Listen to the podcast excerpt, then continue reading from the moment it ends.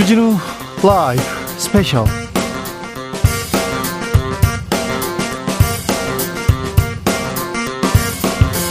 2022년 10월 29일 토요일입니다. 안녕하십니까. 주진우입니다. 토요일 이 시간은 일주일 동안 가장 중요한 일들 그렇게 정리해드리는 시간입니다. 시사 1타 강사입니다.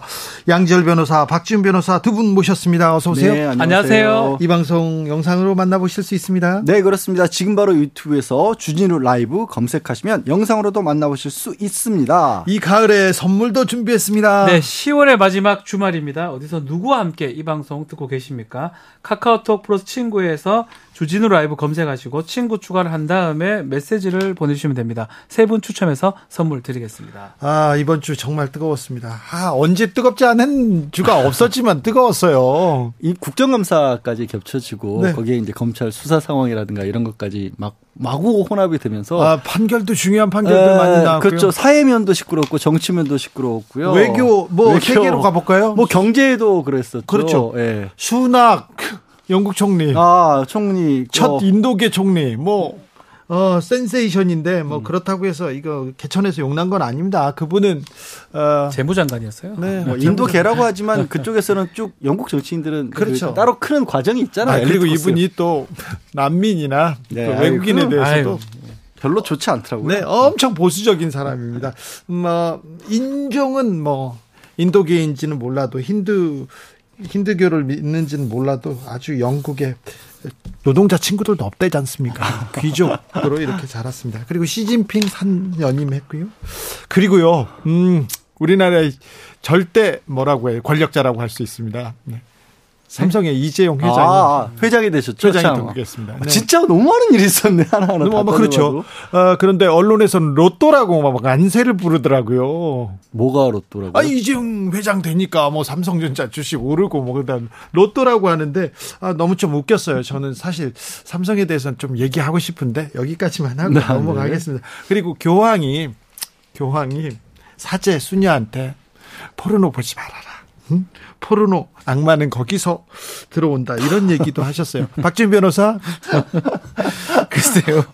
진지하게 말씀하신 것 같아서. 어 진지해요. 예, 그래서 네, 진지. 교황 내에서는 뭐 천주교 내에서는 그렇게 좀 해야 되지 않나 네. 생각이 드네요. 여러 뉴스가 있었지만 거의 모든 뉴스가 동백 아가씨에 묻혔습니다.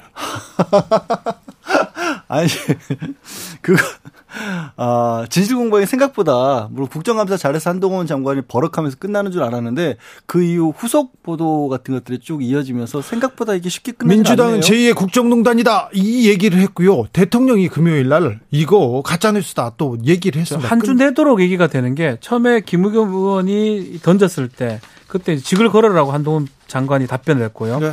그 다음에 민주당 또 한동훈 장관도 다시 고발이나 또 고발했죠. 의견을 냈고요.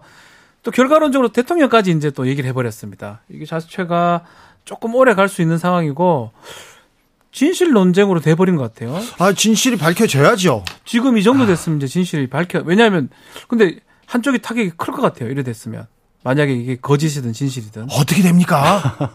그걸 어떻게 될지를 어떻게 알겠습니까? 결론은 알 수가 없습니다만 박 변호사가 얘기한 것처럼 대통령 물론 이제 기자들이 물어봤으니까 출근 기자, 기자회견에서 얘기를 했지만 어찌 보면 뭐 가볍게 웃어 넘기거나 해서 마무리될 수도 있었던 사안이었는데 장관은 직을 걸겠다지 대통령은 또 이거 진상 조사 하겠다지 자 만약 사실이라면 사실이라면 대통령이 대통령이 수행원 경호원들이 많습니다. 한 100여 명 될 텐데 수행원들을 데리고 술집에서 로펌의 변호사 김현장 변호사 30여 명과 만났습니다.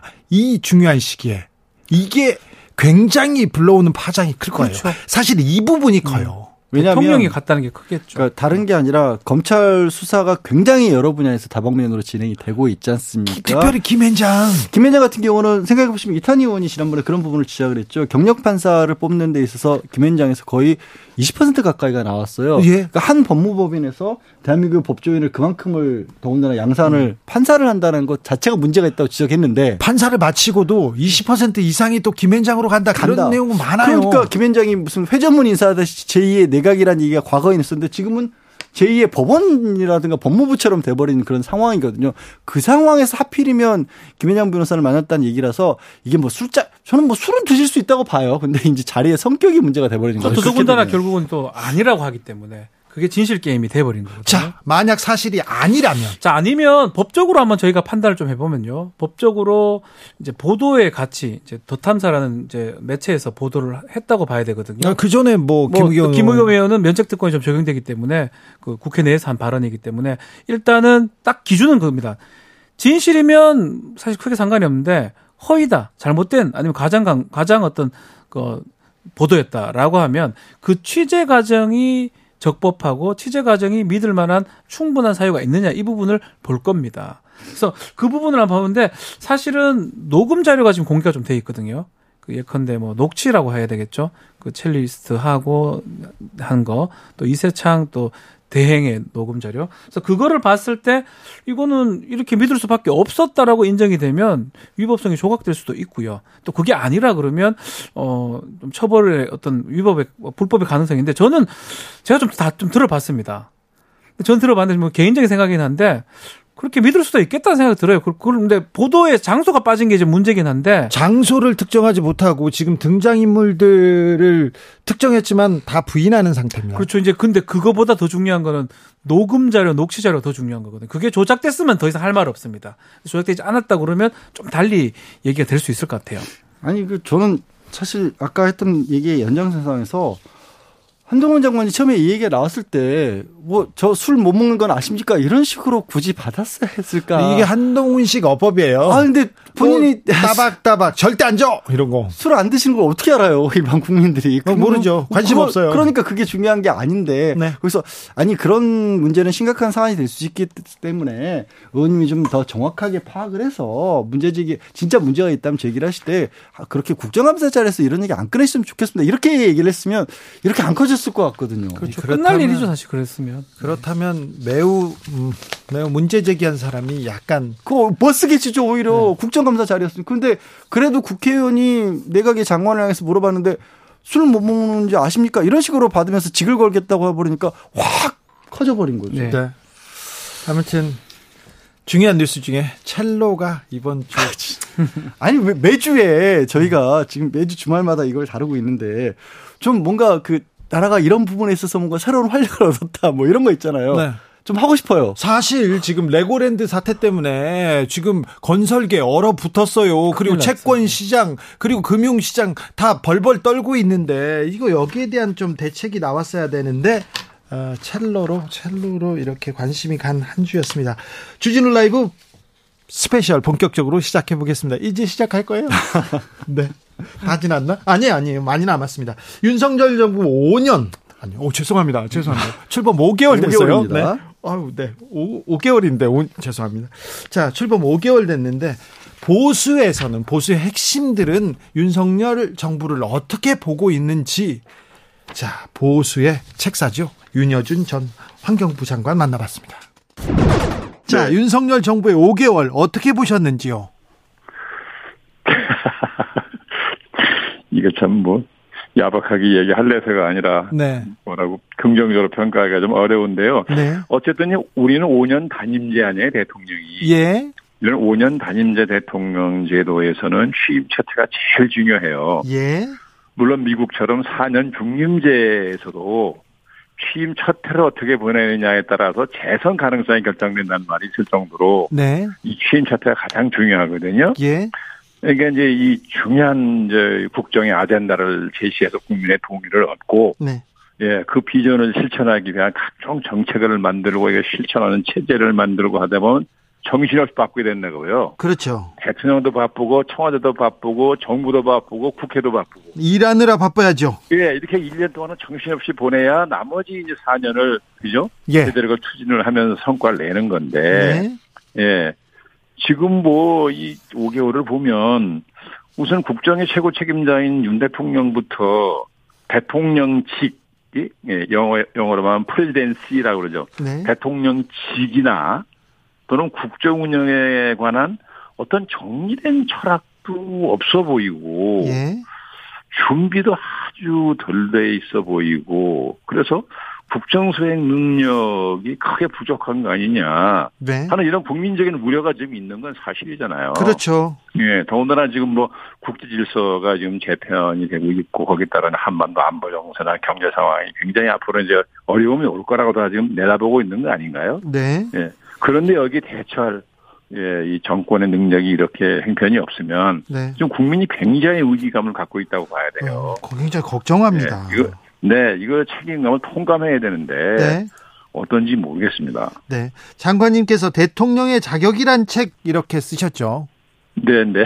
네. 자, 대통령의 자격을 좀 하, 지금 대통령이 지금 아, 가장 신경 써야 될 부분이 뭐 어디에 있습니까? 지금 뭘 해야 됩니까?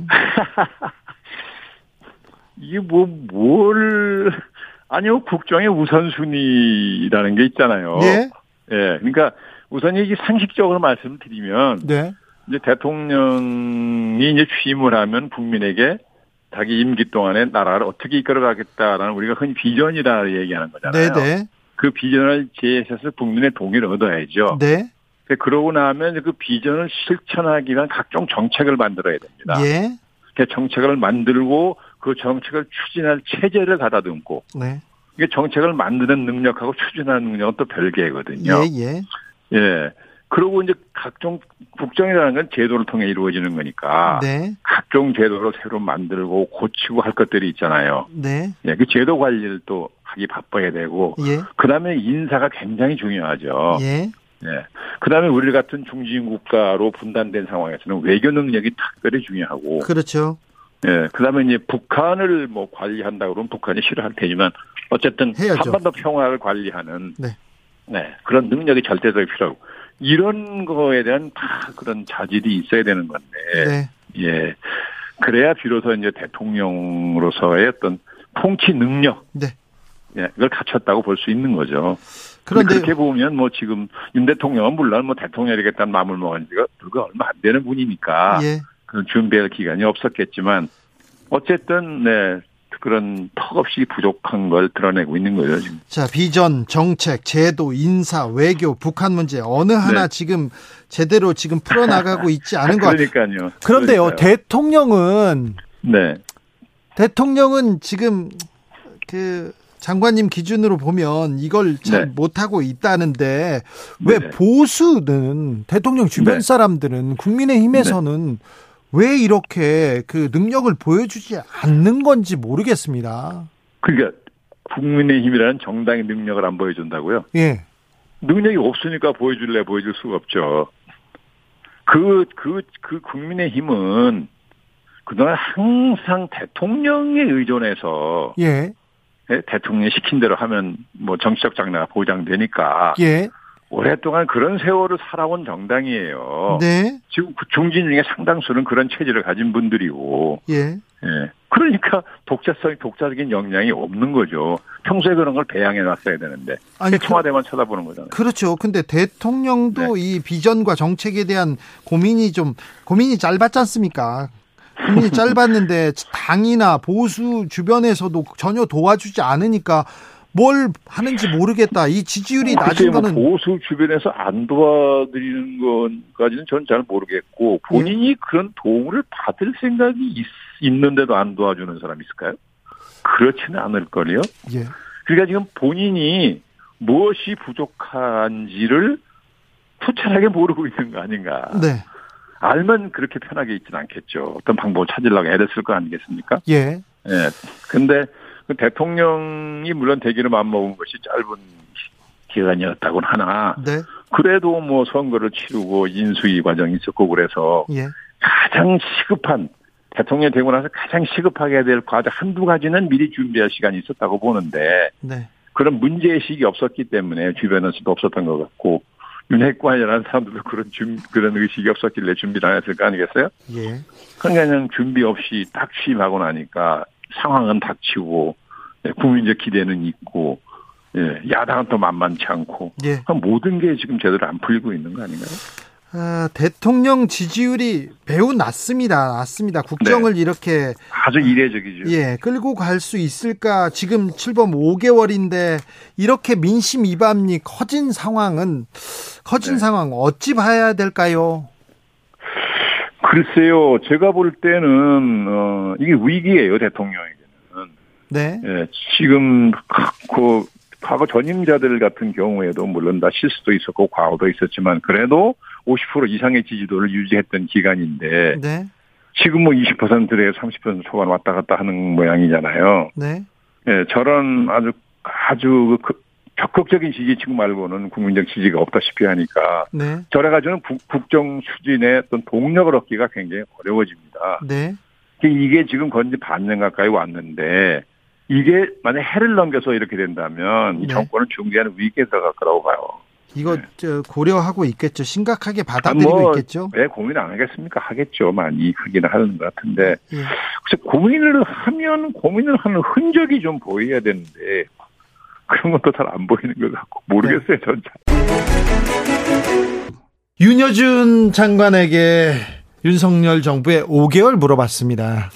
네. 좀뭐 어느 정도는 또 예견된 상황이었어요. 이렇게 윤석열 대통령이 당선됐을 때 아주 박빙의 차로 당선이 됐고 특히 여야 구조가 특히 야당이 지금 아주 다수석을 차지하는 상황에서 이 집권 여당이 아주 협치를 하려면 잘 이렇게 해야 되는데 이 성정이라든지 성향을 이미 많은 분들이 알고 있었잖아요. 근데 그거에서 사실 뭐 기대했던 사람은 기대를 했겠지만 좀 바랬던 부분은 안 갔던 것 같아요. 그 협치라고 이제 표현할 수 있는데. 아니 왜 똑바로 말을 못해요, 박진 변호사? 아니, 그러니까 이래저래 다 같이 표현을 하는 겁니다. 아, 그렇기 때문에 사실은 이렇게 5개월, 뭐 6개월, 뭐 아마 그런 또 어떤 그대로 계속 간다 그러면 1년이 지나도 비슷한 모양새가 될 가능성이 높고요. 아마 윤여준 장관께서도 그런 부분들을 지금 보고 얘기를 하는 매우 걸로 보입니다. 걱정하고 있습니다. 말- 철학이 없고 네. 어, 준비가 안 된 상태에서 비전도 안 보인다 이 얘기하십니다. 말씀은 이제 말씀을 워낙 자분자분 이렇게 조용히 하시는 스타일이라서 크게 격하게 안 들리는데 내용을 놓고 전해 보면 굉장히 격한 말씀을 하셨거든요. 그러니까 윤석열 대통령도 준비가 안 돼 있고 국정을 어떻게 운영하겠다는지를 못 보여주고 있는데 게다가 아, 집권 여당도 대통령실만 바라보고 있다. 그럼 이중고란 얘기잖아요. 아, 그렇죠. 어디에서도 안 풀리고 있다라는 준- 거고. 누가 봐도 준비된 대통령이라고 보기는 어렵습니다. 정치 경력 매우 짧고요. 그거는 다들 인정하고 시작했던 그렇죠. 부분이에요. 그러면 그렇죠. 그거를 어떻게 극복해 나갈지에 관해서는 아니 본인도 그 말씀하셨어요. 선거 기간 대선 기간 중에도 내가 모르는 부분에 있어서는 전문가를 기용을 해서 사람을 잘 쓰겠다. 잘 쓰겠다라는 얘기를 했는데 인사에 있어서 그럼 뭐 이렇게 좀 국민들이 보기에 아 정말 그렇게 진짜 말- 말씀하신 것처럼 가고 있다? 김문수 노사위원장 같은 경우를 보면 그리고 지금 김태호 안보실장 대법원에서 유죄 판결 나왔어요. 그래요. 그 굉장히 적지 않은 사안이에요. 아니 안보실에 있는데 이 비밀 누설죄로 유죄를 판결 받아버리면 이걸 어떻게 국민들이 납득할 수가 있어요? 대통령실에서 안보를 담당하고 있는데 군사기밀을 빼돌린 죄로 유죄를 아니, 받았어요. 그런데 이분이 그냥 자리를 지키고 있는 것조차 그것도 이상한 거예요, 사실은. 사실 이거 중요한 뉴스인데요. 이거 굉장히 중요한 뉴스인데 어제 막 하도 뉴스들이 많이 나서 그냥 넘어가는 그런 상황이었거든요. 이거 심각한 사안이에요. 네. 지금 망- 당장 검찰이 수사를 하고 있는 것 중에 어떤 것들이 있습니까?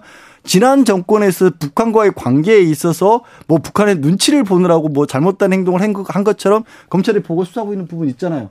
어? 국방장관도 구속시켰잖아요. 근데 현재 대통령실에 있는 분이 비밀 누설로 유죄를 받았어요. 물론 지난 정권 때 벌어진 일이긴 하지만 그럼 그 인물이 맞는 건 맞을까? 그럼 집권 여당은 그럼 어떻게 들어? 집권 여당에서 요즘 나오는 얘기는요. 조광특위에서 자기네들 지역구 개편하겠다는 얘기만 나오고 있어요. 아, 그 당협위원장들 누구 뽑냐, 누구 네, 당협위원장 요즘 당협위원장으로 부르고 있죠. 그러면 흔히 하는 말로 손을 누가 키웁니까? 지금 상황에서. 그러니까 뭐 지금 대통령도 그런데 이제 이 뽑은 인재들도 좀 그런 문제가 있는 것 같아요. 특히 대통령실에 이제 많은 분들이 이제 갔는데 뭐 구조를 인원을 줄였습니다.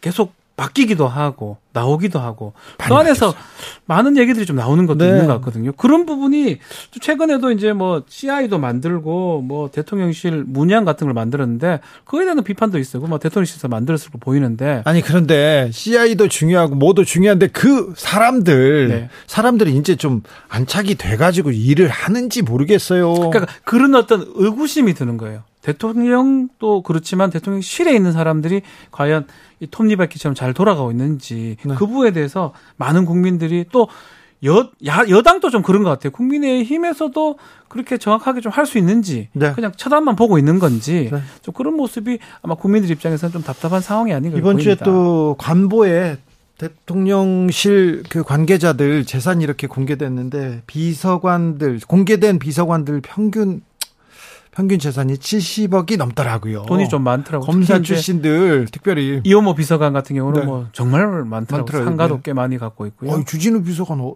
어린데 그렇게 돈이 많더라고요. 해도. 뭐 어려도 저보다 저랑 비슷하거든요. 네. 저랑 같은데 한 70억 이상 네. 더라고요. 아니 그런데 아무튼 뭐 다 좋아요, 좋아요. 좀 일을 챙기고 있는지. 어 지금 장재원 의원과 또 대통령실 간에 좀 약간의 갈등. 그런 것도 보이잖아요. 장재원께 많이 쳐냈다. 아니다, 내가 그만큼 꽂은 거 아니다. 이런 얘기도 나오고 있는데 이건 또 좀 대통령실 이 지금 리더십을 보여주지 못하고 있다는 또 반증이기도 합니다. 그렇죠. 그게 정치권하고 연결고리잖아요. 그러니까 뭐 장재원 의원이 뭐 좋다 나쁘다 이걸 떠나서 그나마 여의도 정치권과 통할 수 있는 데가 윤핵관이었던 장재원 의원인데 그럼 그 장재원 의원에 의해서 만약에 들어갔다고 치면 그런 사람들마저도 대통령실에서 못 나오면 정치권과의 소통은 할 수 있는 방법이 없어진다라는 얘기입니다. 다- 다른 윤회관도 있어요. 막 그 얘기하던데. 뭐그 다른 윤핵관 다른 윤핵관도 나와 있으니까 된, 다는 얘기인지는 모르겠습니다만 네. 그런 부분들이 위태위태하게 보일 수 있다라는 거죠. 나갈 길을 그러니까 지금은 뭐 거대 야당이 있어서 우리가 일을 못 한다는 얘기는 네. 집권 여당이나 정부는 안 통해요. 안 돼요. 예. 결과를 보여줘야 그러니까 되는 게 이제는 실력과 능력을 보여줘야죠. 일하고 있다는 거를. 정치 세력인 거잖아요. 뭐 비록 어, 정치를 오래 하지 않은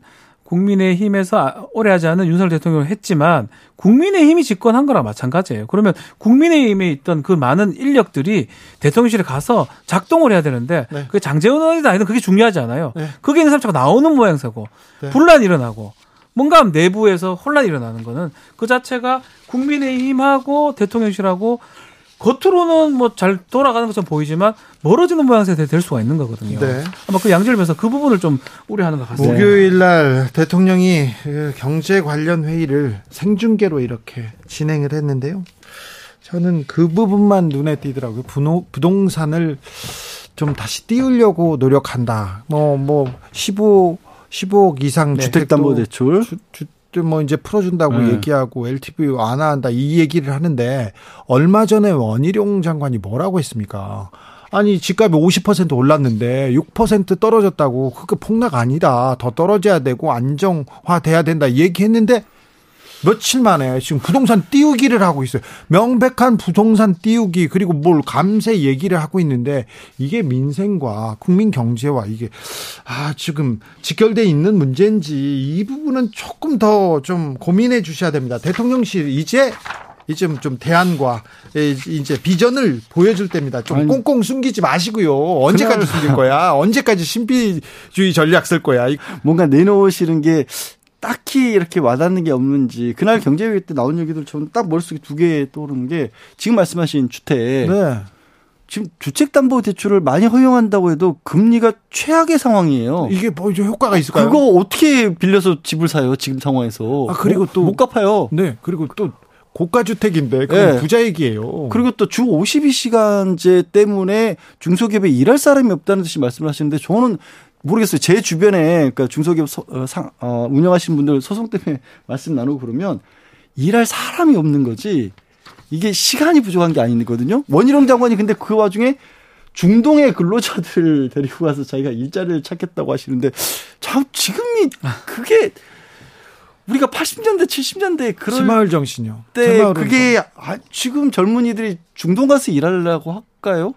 물론 할 수도 있지만 모르겠어요. 그 약간 뭔가 좀 요즘 뭐 뭔가 분위기랑 안 맞는 것 같은데. 비상경제 상황 회의 뭐 보여주는 건저 좋은데 일단은 레고랜드 같이 중요한 얘기가 지금 다 빠져버렸고요. 이런 문제 좀 좀 풀어주시고 그런 게 나와야 되는데 그런 부분이 빼졌, 빠졌던 부분들이 네. 국민들이 봤을 때는 비상이라고 해놓고 비상이 아니다 이렇게 네. 느껴질 가능성이 있다라는 거죠. 자 대통령실이 이제 능력을 보여줄 때입니다. 일할 때입니다. 네, 국민들이 기대하고 있습니다. 좀 하, 유념해 주십시오.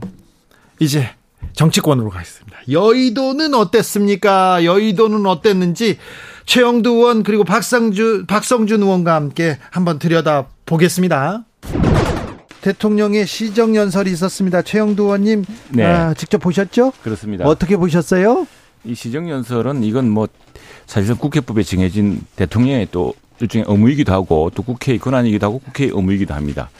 그러니까 이게 이제 미국 같으면 이제 우리가 늘 중계를 하죠. State of Union 그래가지고 지금 나라가 어떤 상황인지 그래서 뭐가 필요한지 뭐 이런 이야기를 합니다. 지금 우리는 이번에 가장 큰 것은 이제 국회 예산안이 제출돼 있지 않습니까? 네. 국정감사가 이제 어제 오늘 다 끝나게 되면은 이제부터는 정말 예산안을 확정해야 되는 시간입니다. 그 예산안에 대해서 정부가 이렇게 저렇게 편성했으니까 국회가 함께 좀 머리를 맞대어서 이 지금 당면한 위기와 당면한 문제 또 우리가 해결해야 될 과제를 함께 추진하자라는 이런 걸 이제 호소하는 자리입니다. 근데 사실은 이게 저 노태우 대통령 때 시작됐는데 역대 대통령들은 임기 중에 한두 분밖에 안 했습니다. 이걸 이제 박근혜 대통령 때부터 매년 했거든요. 네, 예산안 문제, 예, 위해서. 문재인 대통령도 매년 하시고 예.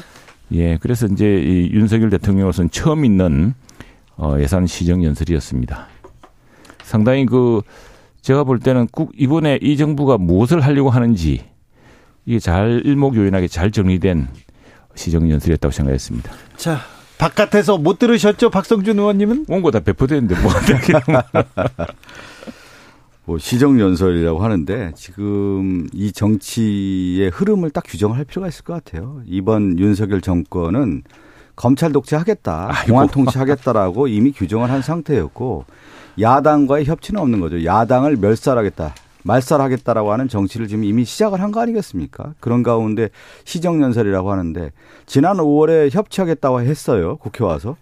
5, 5개월 지나서 지금 협치했습니까? 야당 멸살하고 야당 탄압만 하고 있는 거고 언론 탄압하고 있고 지금 심각한 위기가 뭐냐면 민주주의 위기에 와 있어요 이미 그런 가운데에서 정말 야당에게 선전포고하고 압박하겠다라고 하는 건데 그런 가운데 민주당이 이- 이 시정 연설에 대해서 아, 받아들이기 어려운 것이고요. 그 이미 대통령이 EXX라고 해서 그 국회에 대한 욕설을 한 거 아니겠습니까? 그 대통령 홍보석이 대통령실 홍보석이 이걸 확인해 줬고요. 그렇다고 하면 당연히 사과도 하고 협치를 하려면 그 문을 열어야죠. 문을 닫은 상태에서 협치하겠다. 그것을 누가 받아들일 수 있겠습니까? 저는 어 그야말로 이미 문을 닫은 상태에서의 정치를 시작하고 있는데 어 이 정치가 앞으로 어떻게 될지 저는 정말로 걱정이고요. 이미 대한민국의 위기가 왔거든요. 민주주의 위기뿐만 아니라 금융위기, 경제위기가 이미 와 있는 상태에서 어, 실력 있는 정부의 모습이 보이지 않는다. 어, 앞으로 경제 파고가 오는데 이것을 헤쳐나갈 수 있는 정부의 실력이 보이지 않는다는 것이 가장 큰 아픔인 것 같습니다. 최영두 의원님? 이게 참 야당 탄압이라 하는데 우리가 뭐 야당 국회의원을 지금 수사를 하고 있습니까? 아니 그 이재명 대통령의 전 측근 그분이 이제 우연찮게도 민주연구원 뭐 부원장인가 해가지고 최근에 민주연구원을 출근했어요. 이재명 대통령 만이고요. 이재명 대표. 이재명 대표 네. 제가 그랬습니까? 이재명 대표 무의식에서 나오시는군요.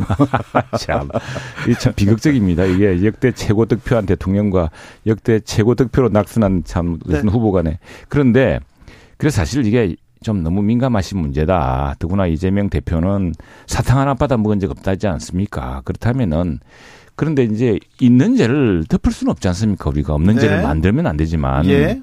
그리고 이재명 대표께서도 5년 전에 이미 이런 말을 하셨거든요. 아니 있는 죄를 하지 말자고 하면서 그걸 정치 보복이라는 하는 것은 그야말로 얕은 수법이다 이런 말씀을 하셨습니다. 그래서 우리가 참 우리도 이 국채 진행되는 상황에서 하필이면 야당 당사에 있는 국민 음, 민주연구원의 그 부원장이 되셔 가지고 그래서 이제 요즘 또 영장 집행이요. 이 아무데나 뒤질 수 있는 게 아닙니다. 딱 네. 특정된 장소만 하기 때문에 그게 아닌데 뭐 야당 국회의원이나 뭐 특을 한 것도 아닌데 이제 갑자기 사탕 하나 받아 먹은 적도 없다고 하시면서 이렇게 민감하시니까 야당 전체가 국정감사도 못 하고 동원되는 그런 일이 안 생겼습니까? 안타깝습니다. 안타깝고 드리면 윤석열 정권 들어와서 아니 갑자기 전반적인 참. 것을 볼 때 결국은 화, 화살이 어디로 가고 있습니까? 문재인 대통령, 전 대통령. 그 주, 주변에 있는 사람들 좀 탈탈 털어서 다 구속시키고 있단 말이에요. 그것도 이제 안보에 관련된 부분을 가지고 어, 이미 다 드러난 사실이 있는 건데 어, 서해 공무원 피격 사건 같은 경우는 SI 자료만 딱 보면 나오는 건데 어쨌든 서욱 국방부 장까지 구속시키고요. 이런 움직임들이 있어서 결국은 마지막 화살은 문재인 전 대통령에게 있는 거고 또 하나 이재명 당대표와 관련된 부분 대장동 특혜 의혹으로 수사를 했단 말이에요. 특혜, 특혜. 근데 특혜는 누가 받았습니까? 50억 받은 사람들 아니에요. 근데 이재명 당대표에 대한 수사가 계속 진행했는데 특혜에 대한 내용이 없으니까 뭐로 들어갔냐면 대선 자금이라고 해서 유동규의 진술 하나를 가지고 김용 부원장을 구속시켰단 말이에요. 그러니까 논의의 초점이 본질이 뭐냐에 갔을 때 다 벗어난 거예요. 지금 볼 때. 그것은 결국은 이재명 당대표에 대해서 겨누고 있다라고 볼 수가 있는 거고 네. 문재인 전 대통령에 대해서 확실하게 또 겨누고 있다라고 하는 것이 드러나기 때문에 전 정권 현 대, 대표 이거 정치 탄압하면서 한마디로 구속시키겠다고 지금 나서고 있는 거 아니겠습니까? 음. 박성준 의원님, 네, 네. 어, 검찰이 압수수색했습니다. 근데 네네. 김용 부원장의 파일을 가져갔는데 파일이 어떤 내용이었어요? 제가 그 현장에 있었잖아요. 지금 예? 민주연구원 8층에 가보면요. 부원장실이라고 하는 것이 무슨 대단히 큰 건물, 건, 그 사무실이 아니고 딱 들어가서 오른쪽에 있는 사무실인데 딱 책상이 세 개가 있어요. 세 개. 부, 부원장실. 부원장의 책상이 딱 세 개가 있는데 거기에 그 김용 부원장이 출근도 며칠 안 했고 실제 거주한 것도 거의 없어요. 지금 볼 때. 이 저 회사 생활을 한 것도 아니란 말이에요. 그런데 파일을 실제 여섯 개를 가져갔는데 세 개가 엑스파일이 동일한 거예요. 그러니까 하나로 볼 수가 있을 것 같고 나머지 세 개는 우리가 얘기하는 문서 파일이란 말이에요. 그러니까 김용 부원장의 혐의와 관련된 부분, 그러니까 뭐 8억을 받았다고 지금 검찰에서 주장을 하고 있는데 수사를 하고 있는데 혐의 내용과 전혀 무관한 문서 파일을 가져간 겁니다. 50억 원 빨리 수사 좀 했으면 좋겠어요. 이 돈을 검찰에서 지금 제대로 안 하고 있잖아요. 아니, 해야죠. 네, 네. 예. 그래서 대장동 특검으로 예, 해야 되는 겁니다. 특검 안 해도 네. 50억 수사할 겁니다. 왜냐하면은 결국 모든 수사는 돈을 쫓아가는 수사가 제일 정확한 겁니다. 과연 그 거기 등장하는 법조인이나 모시 모시가 돈을 받았는지도 한번 살펴보고 또 돈을 받았으면은 진짜로 그 돈을 그 사람한테 준다 해놓고 다른 사람한테 줬을 수도 있어요. 지금 이제 돈의 용체가 드러나기 시작했습니다. 그게 김용 수 사와 지금 이제 유동규 씨가 막 이야기하는 그 핵심이거든요. 네. 그래서 이제 그걸 잘 해봐야 되는 것이고 다음에 또 하나 아니 뭐 사탕 하나 안 받아 먹었는데 뭘 그렇게 전전긍긍하십니까? 그냥 하면 되고 다음에 문재인 대통령 하는 게 아니고요. 이게 이전에 월북자로 낙인 찍힌 가족들이 그 단원을 해서 그 신원을 풀어달라고 해가지고 실제 수사인데 이걸 막상 조사를 해보니까 일부러 월북으로 몰아가기 위해서 했던 여러 정황들이 드러나고 이게 법원의 엄격한 심사를 거쳐서 지금 구속된 거 아니겠습니까? 그래서 전혀 지금 뭐 사탕 하나 찾아본 게 없고 당시에 가입한 게 없다면은 그걸 목적 없는 죄를 만들어서 할 수 없는 거고 그렇게 가는 거 있는 겁니다. 다음에 또 하나는 이재명 대표에 대해서는 민주당 내에서 사법 리스크란 말이 있지 않았습니까? 그래서 방탄하려고 지금 빨리 당에 들어와서 당 대표가 돼가지고 이렇게 지금 당을 혼란스럽게 만들고 정기국회 진행하는데 그 전전긍긍하게 만든 거 아니겠습니까? 주진우 라이브. 윤석열 대통령의 국회 첫 시정연설이 있었습니다. 내년 예산안 어떻게 쓰겠다. 어떤 비전을 가지고 어떤 정책을 가지고 이렇게 이끌고 가겠다. 이렇게 연설하는 날이었는데요. 민주당 의원들은 저는 불참했습니다. 최가박당에서 여야의 입장 들어보고 왔습니다. 좀 안타까웠어요. 좀 헌정사상 그러니까 87년 개헌 이후에 처음이라고 합니다. 뭐 예전 같으면 피켓을 들고라도 안에서 이제 시장에서 듣는 경우가 많았는데 이번에는 참석을 하지 않았죠. 거기다가 169석이기 때문에 고대 야당입니다. 네. 좀 썰렁해 보였어요. 시정 연설이 중간에 다 비어 있기 때문에. 아, 그렇죠. 저 그런 부분이 좀 눈에 띄었었고 또 민주당 입장에서는 그거 말고는 표현할 방법이 사실 없기 때문에 또 하지 않을 수 없었던 것 같고요. 아마 이 시정 연설에 불참한 걸 계기로 전국 자체는 쭉 계속 이렇게 얼어붙죠. 얼어붙을 수밖에 없는 상황이 되지 않을까. 뭐 시정 연설의 내용도 우리가 얘기를 해야 되지만 그보다는 시정 연설은 예산안을 보고하는 자리입니다. 국회에 앞으로 예산안 처리를 저는 좀 어렵죠. 쉽지 않다고 봅니다. 어렵죠. 예. 음. 그, 그 와중에 대통령이 이제 법정 기한 안에 예산안을 처리를 해달라라고 얘기를 하시는데 그 누구를 향해서 얘기를 하는 게 되는 거죠? 사실 이제 그 전에 차담회 자리에조차도 민주당 원내대표랑 얘기가 없었습니다. 참가를 안 했기 때문에. 거기 그렇게 했는데 자리를 비우고 있고 지금 사실 수사 진행 상황을 봤었을 때 검찰 수사가 그렇게 국정감사가 있고 대통령 시정연설하는 상황이라는 걸 뻔히 모르지 않았을 텐데 그렇게 진행해 놓고 와서 막상 거대 야당 의원들은 다 밖에 있는데 법정 시한에 예산을 처리해달라고 하면 되게 공허하게 목소리가 들 수밖에 없잖아요. 그걸 어떻게 극복해 나가겠다는 건지 방안이 안 보여요. 대통령은 여야를 좀 초월해야 되는데 이거 국민의 이게 국가의 대통령 아닙니까? 저는 진짜 뭐 많이들 뭐 그런 식의 의혹도 의혹이라기보다 이제 워낙 대통령이 검찰 출신이다 보니까 검찰이 어떻게 움직여도 기본적으로 그 검찰에 대해서 약간 정치적인 시각을 두고 볼 수밖에 없는 아니, 상황이잖아요. 볼 수밖에 없고요. 정치적으로 이 검찰을 바라볼 수밖에 없게 만든 사람이 윤석열 대통령. 근데 그러면 조금 더 정치적으로 예를 들어 수를 써서 이런 민감한 시기가 좀 벗어날 네. 수 있다거나 아니면 진짜 본인이 시위하고 있는 민주당 의원들 만나거나 박홍근 원내대표 만나가지고 아우 정말 뭐 고생들 하십니다라고 했으면 맞아요. 그래 버리면 맞아 민주당, 그랬다면 민주당도 힘 쫙 빠져요. 만약에 로텐도어에서 다 서 있고 네. 국회 앞에서 다 서 있을 네. 때. 저 때문에 고생이 많으십니다. 네. 한, 한마디 했다고 생각해봐요. 네. 그리고 아우 저는 진짜 검찰하고 뭐 말을 안 하더라도 수사는 못 이기는데 저는 어떻게든지 여러분들 챙기겠습니다. 이래버리면 네. 민주당원들 할 말 없어집니다. 그런데 그거를 못안 하시더라고요. 소위 말하는 정무 감각이라 그러거든요. 정치를 많이 하는 분들은 이제 그런 것들을 많이 합니다. 우리 네. 예전에 네. 뭐 유명한 YS라든지 DJ, 어우 JP, JP 뭐 이런 분들은 아니지만 겉으로는 다르게 행동하는 그런 네. 어떤 정치 뭐 나쁘게 표현할 수도 있지만 저는 그게 또 어떻게 보면 협상의 기술이라고 볼 수도 있는데 제가 JP 관련해 가지고 네. 좀 아픈 기사를 쓰고 얘기를 했어요. 그랬더니 네.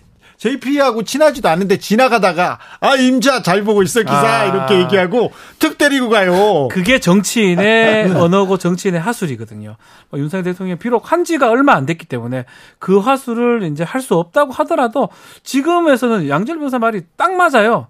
어떻게 보면 이게 다 지금 그렇게 하고 있는 것처럼 보이는데 반대로 행동해 주는 게 정무 감각 또 정치인의 합법인데 오히려 그 부분이 조금 한번 네. 지는 게 한 번 숙이는 게 이기다 이긴다는 거. 국민들은 어떻게 있죠. 보겠어요? 크게 이길 수 있죠. 그러니까 네. 그리고 그걸 명분으로 해서 실리를 그러니까 국민을 위한 실리를 그렇죠. 협치를 열어갈 수 있잖아요. 아니 그러니까 네. 아유 대통령이 와서 뭐라고 하는데 야당 뭐하네 너무하네 이 얘기를 들을 수 있는 음. 매우 좋은 기회였어요. 그렇게 만들 수 있었는데 아우 안타깝더라고요. 사실 또. 민주당도 그때 조금 점수를 딸 수 있었는데 국민들한테 그렇죠. 그게 정무 감각이라고 합니다. 근데 그게 못 보여줬죠. 뭐 네. 우리가 알다시피 네. 큰 기대인가요?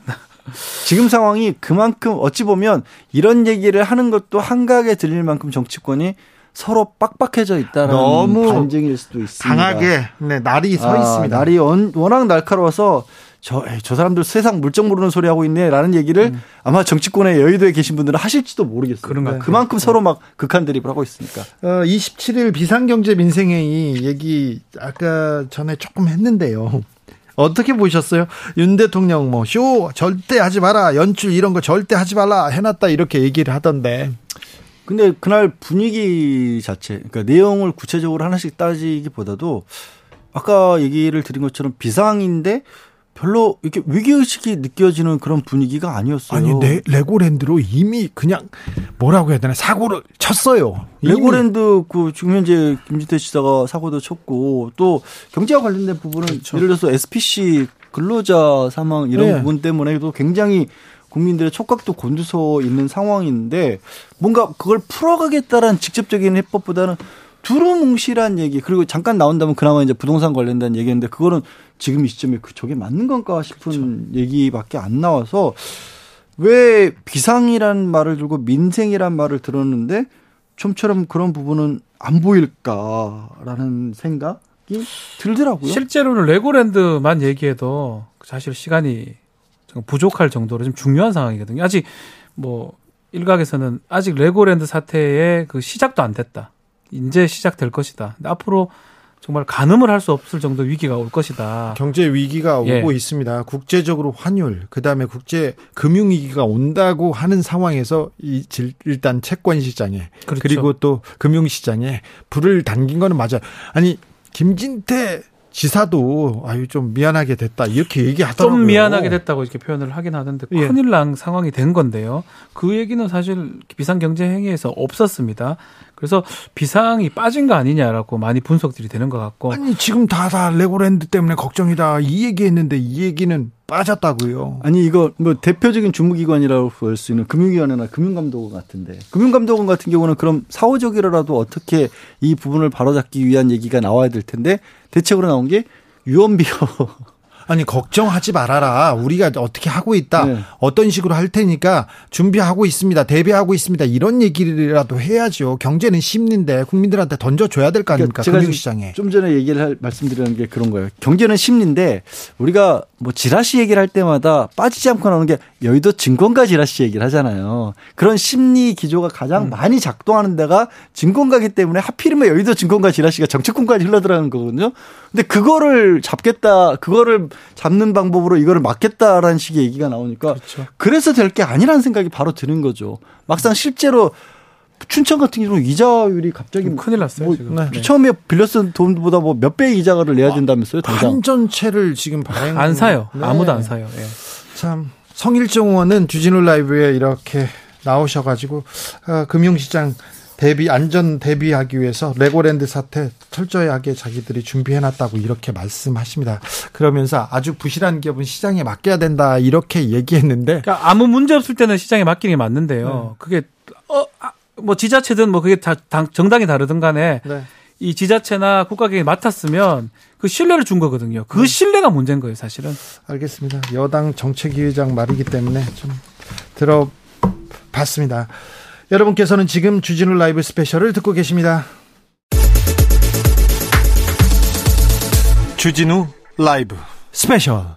북한 도발 이어집니다. 한반도 어떻게 되는지 아이고 일본 군함 얘기는 계속 나오고요.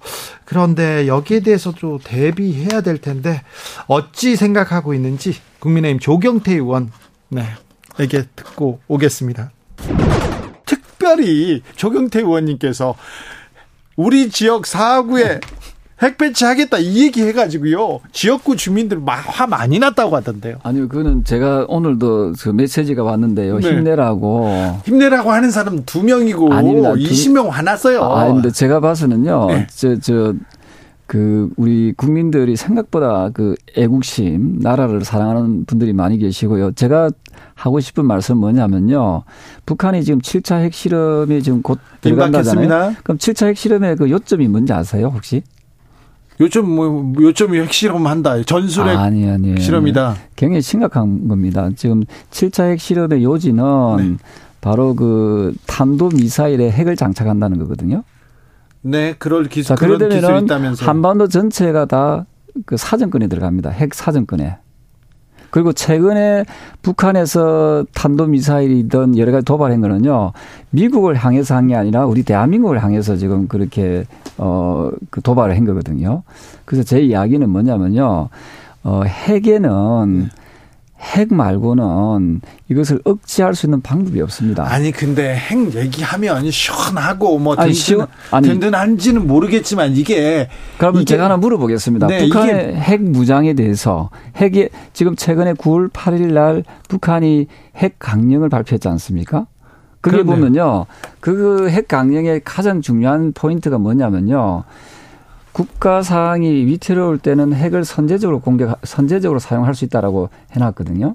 그래서 제가 이야기하고 싶은 것은 북한이 가지고 있는 핵은 또 핵실험은 단순히 엄포용으로 가지고 있는 게 아닙니다. 네. 그리고 북한에서 그런 어 우리 대한민국을 향해서 핵으로 위협하고 어 도발하려고 할 때 그럼 우리는 그럼 그걸 가만히 있어야 됩니까? 그래서 북한이 가졌으니까 우리도 갖는다고요. 미국이 찬성하지 않습니다. 이건 불가능하다고 그러니까 미국에서 얘기하죠. 미국에서 찬성 안 한다고 우리는 그 대비하지 않고 가만히 있어야 됩니까? 그러면 그러면 국제적인 봉쇄, 세계적인 봉쇄를 어, 무릅쓰고 우리가 핵을 지금, 개발, 개발 해야 네, 됩니다. 좋은 말씀인데요. 네. 그 NPT 지금 청취자 여러분께서도 지금 바로 네이버나 뭐 다음에 검색하시면 NPT 청취자분들 다 알아요. 10조 1항에 보면요. 네. 국가 사항이 그, 그 위태로운 상황, 비상 상태면은 NPT를 탈퇴할 권리가 있다고 되어 있습니다. 권리입니다, 이거는. 따라서 제가 이야기하고 싶은 것은요.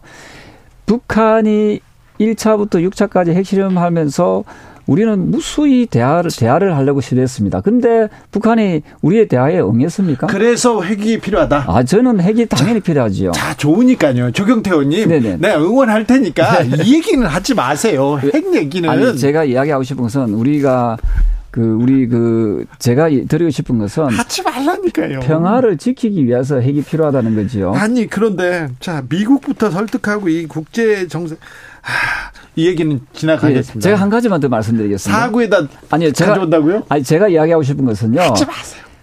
정치인은 네. 253명이잖아요, 국회의원들이요. 네. 왜 뽑아줬습니까? 뽑아진 이유는 우리 국민의 안전과 생명을 지키라고 뽑아준 거예요. 아니 그러니까 그 사구에 지금 배치하시는 아니, 저희 이야기는 모든 정치인이 그런 생각을 해야 된다 생각합니다. 부성찬 그 대변인 이분이 누군가 하면요. 문재인 정부 때 국방부 대변인 했던 분입니다. 이분이 뭐라고 했는가 하면은 지금 핵 우산이라고 하는 것은 립 서비스에 불과하다고 했습니다. 이게 조약이나 계약이나 각서나 아무것도 없습니다. 자, 그래서 알겠습니다. 우리는 우리의 운명을 왜 미국에 전적으로 맡기고 의존해야 됩니까? 그렇다고 해서 우리도 핵을 갖자는 거에 대한 동의는 저는 못 하겠고요. 네, 네. 자, 생각해 보자. 생각의 차이는 있을 수 있는데 저는 넘어가겠습니다. 저는 저는 북한의 핵에 대해서 우리는 대응하기 위해서는 우리도 핵을 가져야 된다 그런 입장이에요.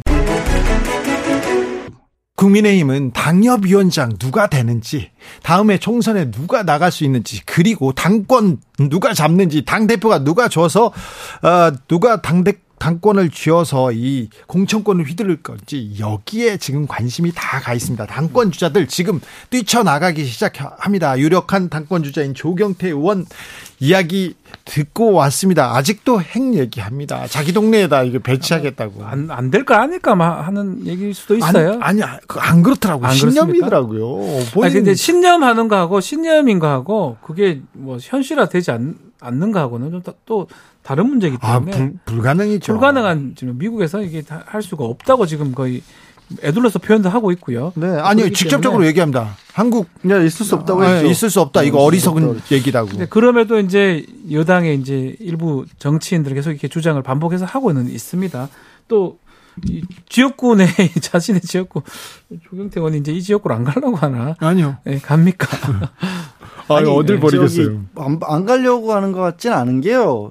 실제로 뭐 여론조사 같은 거 해보면 의외로 핵에 대해서는 네. 감정적으로 원하시는 분들이 많은 건 맞아요. 사실이에요. 네. 근데 그렇다 하더라도 냉정한 현실을 놓고 보면 이 박 변호사 얘기한 것처럼 미국은 대놓고 아예 안 된다고 했거든요. 예. 그러면 이거 말고 좀 다른 이슈로 본인을 내세울 수는 없는 거예요? 그래서 그, 그게 없는 거예요? 아니요. 핵 말고 비례대표 폐지해가지고 국회의원 100명 줄인다 이런 공약을 저. 말이 좀 사실 안 맞죠.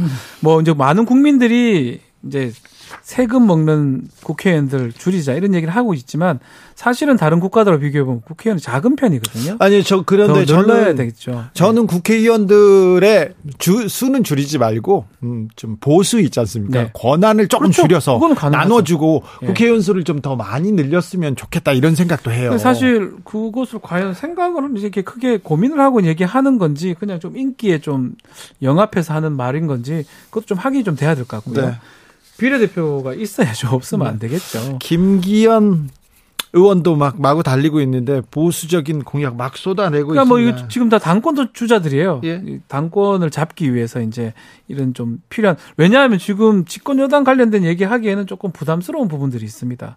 그러다 보니까 뭐 군대 얘기도 하기도 하고요. 아니면 지금 핵 얘기 아니면 비례대표나 좀 굵직굵직한 당장 실현할 수 없는 그런 얘기를 지금 하는 걸로 지금 보입니다. 네. 아니 저기 그 보수적 당권 주자분들 항상 강조하시는 게 한미동맹 그렇게 강조하시면서 네. 미국이 못하겠다고 하고 또 막상 미국이 해주겠다고 하는 해구산을 립서비스라고 해버리면 이게 뭐가 좀 안 맞는 거 아니에요?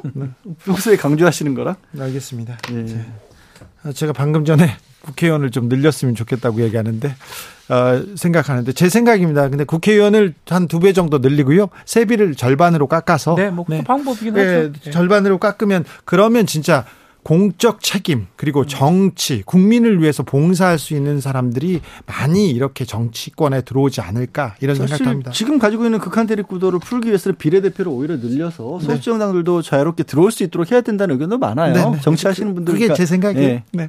네. 대선구구제 뭐 이런 네. 게 있고요. 예. 네, 그냥 그렇다고요. 자, 돗자리 펴봅니다. 다음 주 신문 어떻게 돌아갑니까? 일면 먼저 이제 찍어 봅니다. 아, 저희가 예상하는 게 의미가 없는 게 뭐 자꾸 이상한 다른 일들이 툭, 툭 터지니까 이런 일이 어, 생각지도 못한 뉴스가 자꾸 나오니까 첼로가 나올 줄 어떻게 알았어요? 그러니까요. 그 뭐 그, 저는 그 국면이 좀 더 갈 것 같긴 합니다. 그렇습니다. 청담동 네. 그 술집 첼리스트 그 국면이 더 갈 것 같아서 저는 그냥 한동훈 장관을 다시 한번 좀 일매이 되겠다 생각을 좀 해봅니다. 네. 다음 주쯤에는 지금 이재명 대표 관련된 수사에 있어서 중간정도 어느 정도 일단 20일 아 15일 정도 되니까 네. 한 번은 뭔가 검찰에서 또 발표를 하지 않을까요? 너무 많이 발표하던데요, 지금도. 아 이게 지금 너무 자잘한 것밖에 안 나와요, 사실은. 네. 막상 김영부 원장 구속시켜 놓고 있지만 수사 결과에서 특별하게 나온 게 없거든요. 한 번쯤은 다 굵은 내놓지 않을까. 검찰이 검찰이 달리고 있는데 멈출 생각이 없습니다. 그래서 나올 것 같긴 합니다. 검찰도 네 검찰도 어떤 내용을 들고 나오겠죠. 대통령실하고 국민의힘 이제 일하는 모습, 국민들의 민생을 챙기는 모습도 좀 보여줄까요? 일단 그 그러 지금 검찰 얘기를 했는데 그런 상황이 다 정리가 되면 뭘 할 수 있다라고 생각하시는 것 같아요. 그래요. 그렇지 않고는 이렇게까지 시끄러울 수가 어, 없죠. 맞습니다. 네. 왜냐하면 당협위원장을 뭐 조강특위를 해서 바꾸겠다, 뭐 60년 넘게 바꾸겠다는 얘기를 비대위원장이 직접적으로 하고 있는 상황이면 그 얘기는 뭐냐면 총선 거치고 검찰 수사 상황 정리가 돼야 네. 뭘좀 우리 할 거야. 라고 들리더라고요, 저는. 네. 그렇죠. 네. 아마 아, 박준 변호사는 네. 다음 주에 또 텔레비전 나가지고 노래 부르고 그렇습니까? 아니요, 이제는 없습니다. 예, 예, 없습니다. 아니 예능으로 돌았다는 소문이 있어요. 잠깐 그냥 노, 노래 한번 하러 나갔어요. 뭐 잠깐이야. 뭐 왜 계속 부르고 있던데. 가면 끼고 한번 했습니다. 네. 예. 아, 도월 선생님이 어, 가을 특집으로 주진우 라이브에 오셔가지고 3강 금 특집 아, 세번 아, 이렇게 출연하셔가지고 어, 대한민국 현실에 대해서 이렇게 쭉 강연을 했습니다. 엄청 엄청 들을만한 내용이 많은데요. 이번 주에는 아 대통령 정적 제거에만 이렇게 올인하다가 진짜 정치는 안 하고 있다, 민생 안 챙긴다 하면서 걱정하고 있더라고요. 이 부분 좀 챙겨 보시면 어, 많은 울림을 줄 것으로 생각합니다. 자세한 내용은 유튜브에 나와 있습니다. 네. 도울 선생이 아우 너무 신랄하게 얘기하시더라고요. 네. 그래놓고 아, 매우 중요하고 매우 신랄하게 얘기해놓고 중용에 나온다는 거. 어? 뭐 어디 어디에 나온다고 해야 돼? 그다음에 대학에 나온다는 등, 그다음에 주역에 나온다는 주역에. 등. 네. 계속 얘기해가지고 웃겼습니다. 네. 아, 주진우 라이브 스페셜 여기서 인사드리겠습니다. 자 선물 소개 네. 부탁드립니다. 10월의 마지막 주말 어디서 누구와 함께 이 방송 듣고 계십니까? 카카오톡 플러스 친구에서 주진우 라이브 검색하시고 친구 추가한 다음에 메시지를 보내주시면 됩니다. 네. 세분 추첨해서 선물 드리겠습니다. 아니 10월의 마지막 주말을 어떻게 보내십니까? 저, 저 평소대로 보내야죠. 뭐 특별한 게 있어요, 저희가. 네. 뭐 운동하고, 네. 그냥 밀린 일 하고. 박지훈 변호사 노래 부르고 저는 네, 10월의 마지막 밤 네. 이용 김용이라 할 뻔했는데 이용 이용 네, 네. 김용 말고. 예, 이용의 그 노래 예. 아, 그거 어제- 부를 거예요? 다음 프로에서? 아니요 그냥 그 노래가 항상 들리니까 라디오에 그래서 또 또 어디 가서 어디 나가서? 얘기 아니요 그 노래 정확하게 모르고요. 예. 왜 그래 노래만 부르 어, 정확하게 모른다는 얘기는 할 수도 있다는 얘기인데? 그 정치인화법으로? 네, 네. 김용이 아닙니다. 이용입니다. 김용 네, 알겠습니다. 양지열 변호사, 박지훈 변호사 감사합니다. 네, 고맙습니다. 고맙습니다. 주진우 라이브 스페셜 여기서 인사드립니다. 저는 다음 주 월요일 오후 5시 5분에 돌아옵니다. 지금까지 주진우였습니다.